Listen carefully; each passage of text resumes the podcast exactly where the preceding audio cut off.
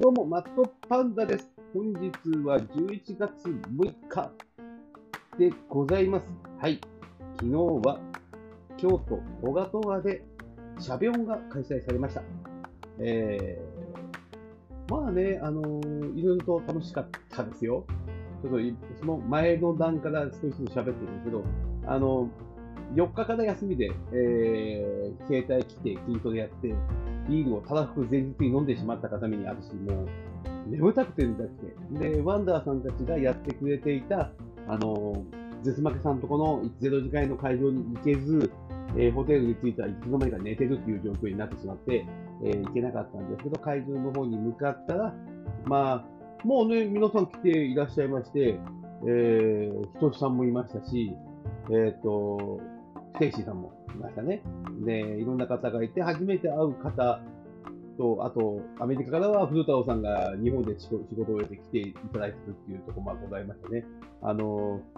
まあ、懐かしい顔が揃った感じでございました。はい、会場に入って、はい、前日から飲んでるんですが、もう飲みまくろうということで、えー、若干ね、あのーものすごい感覚になって、えーと、桃屋さんとか、大場さんとか、あと、まあ、一部のポッドキャスターの方たち、ワンダーさんもそうですけど、会ったことある方、顔を見たことある方は、あのーよかったんですけど、声だけ聞いてて会う方、えっ、と、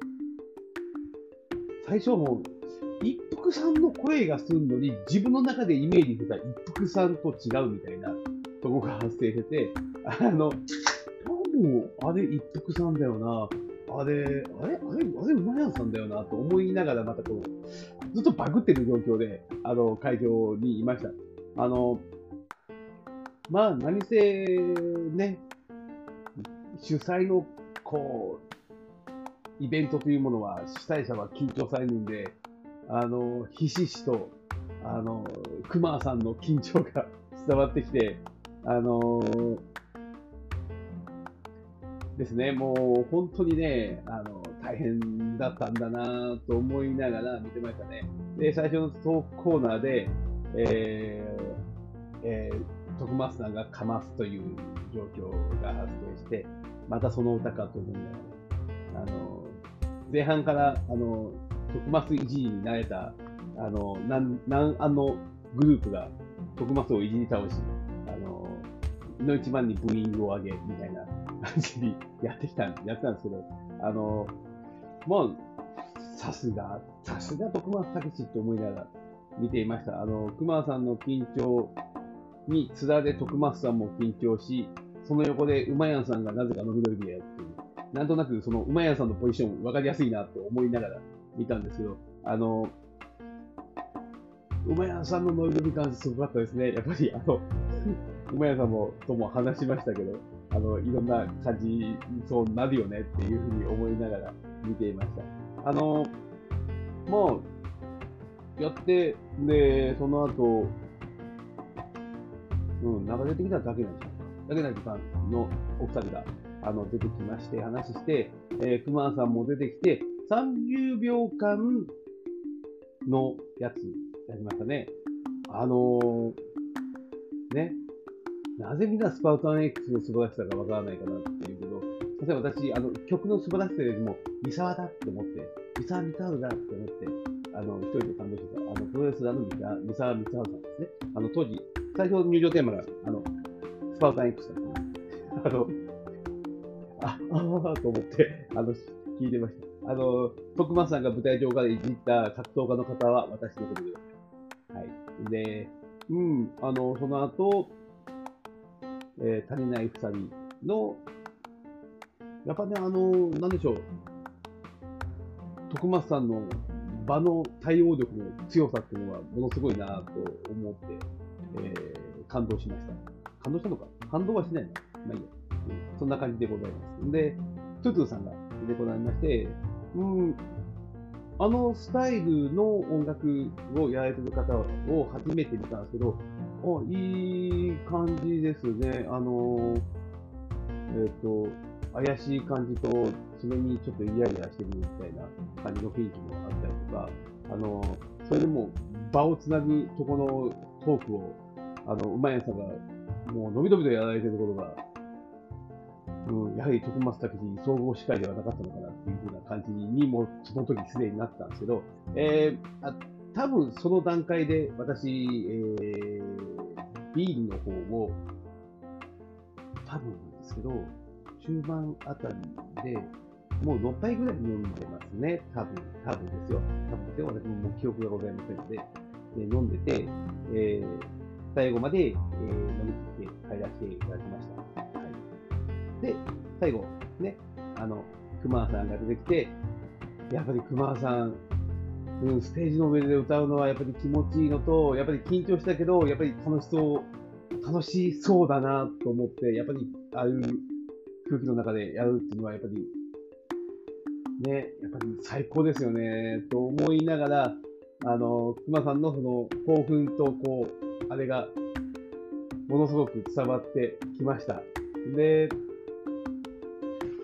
あの、終わって、えー、皆さんと話しながら、こう、いろいろして、まだ当分バグってんですけど、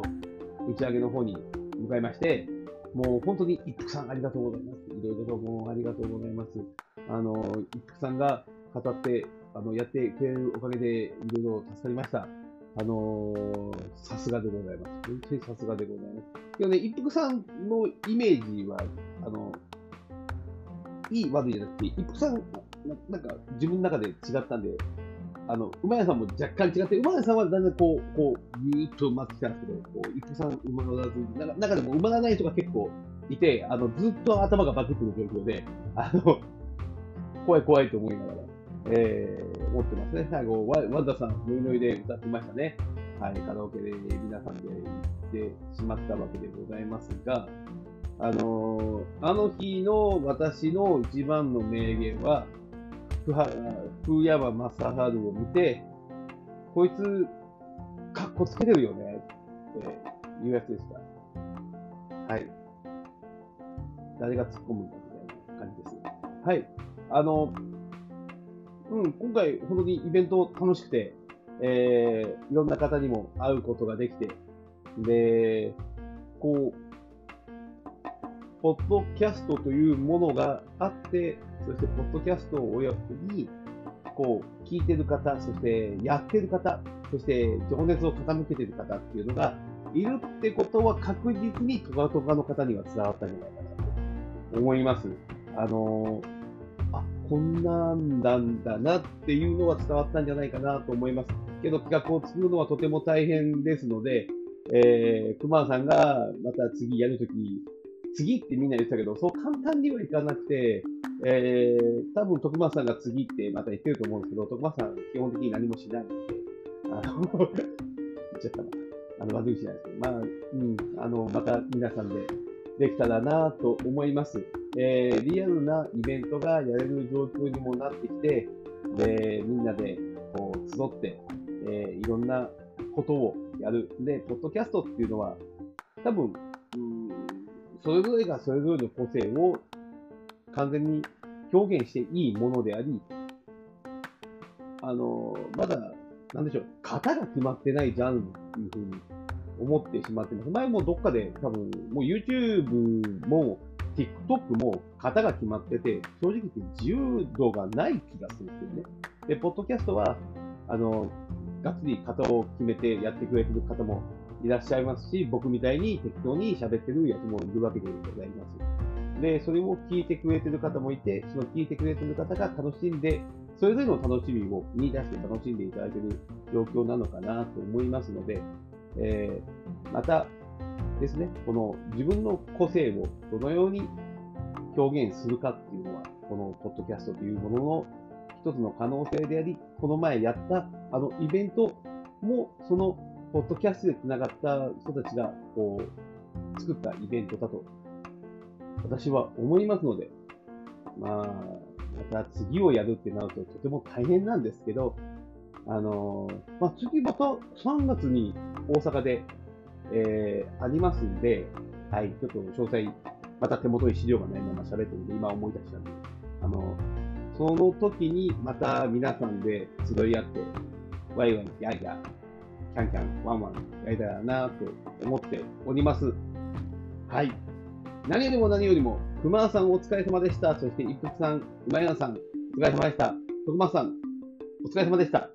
とりあえず言います。みたいな感じでいきたいと思います。またですね、いろんなことをみんなで喋れるとき、こう、自由に喋って、自由にこう、ツッコミ入れながらやっていけたらなと思いますので、またよろしくお願いします。以上です。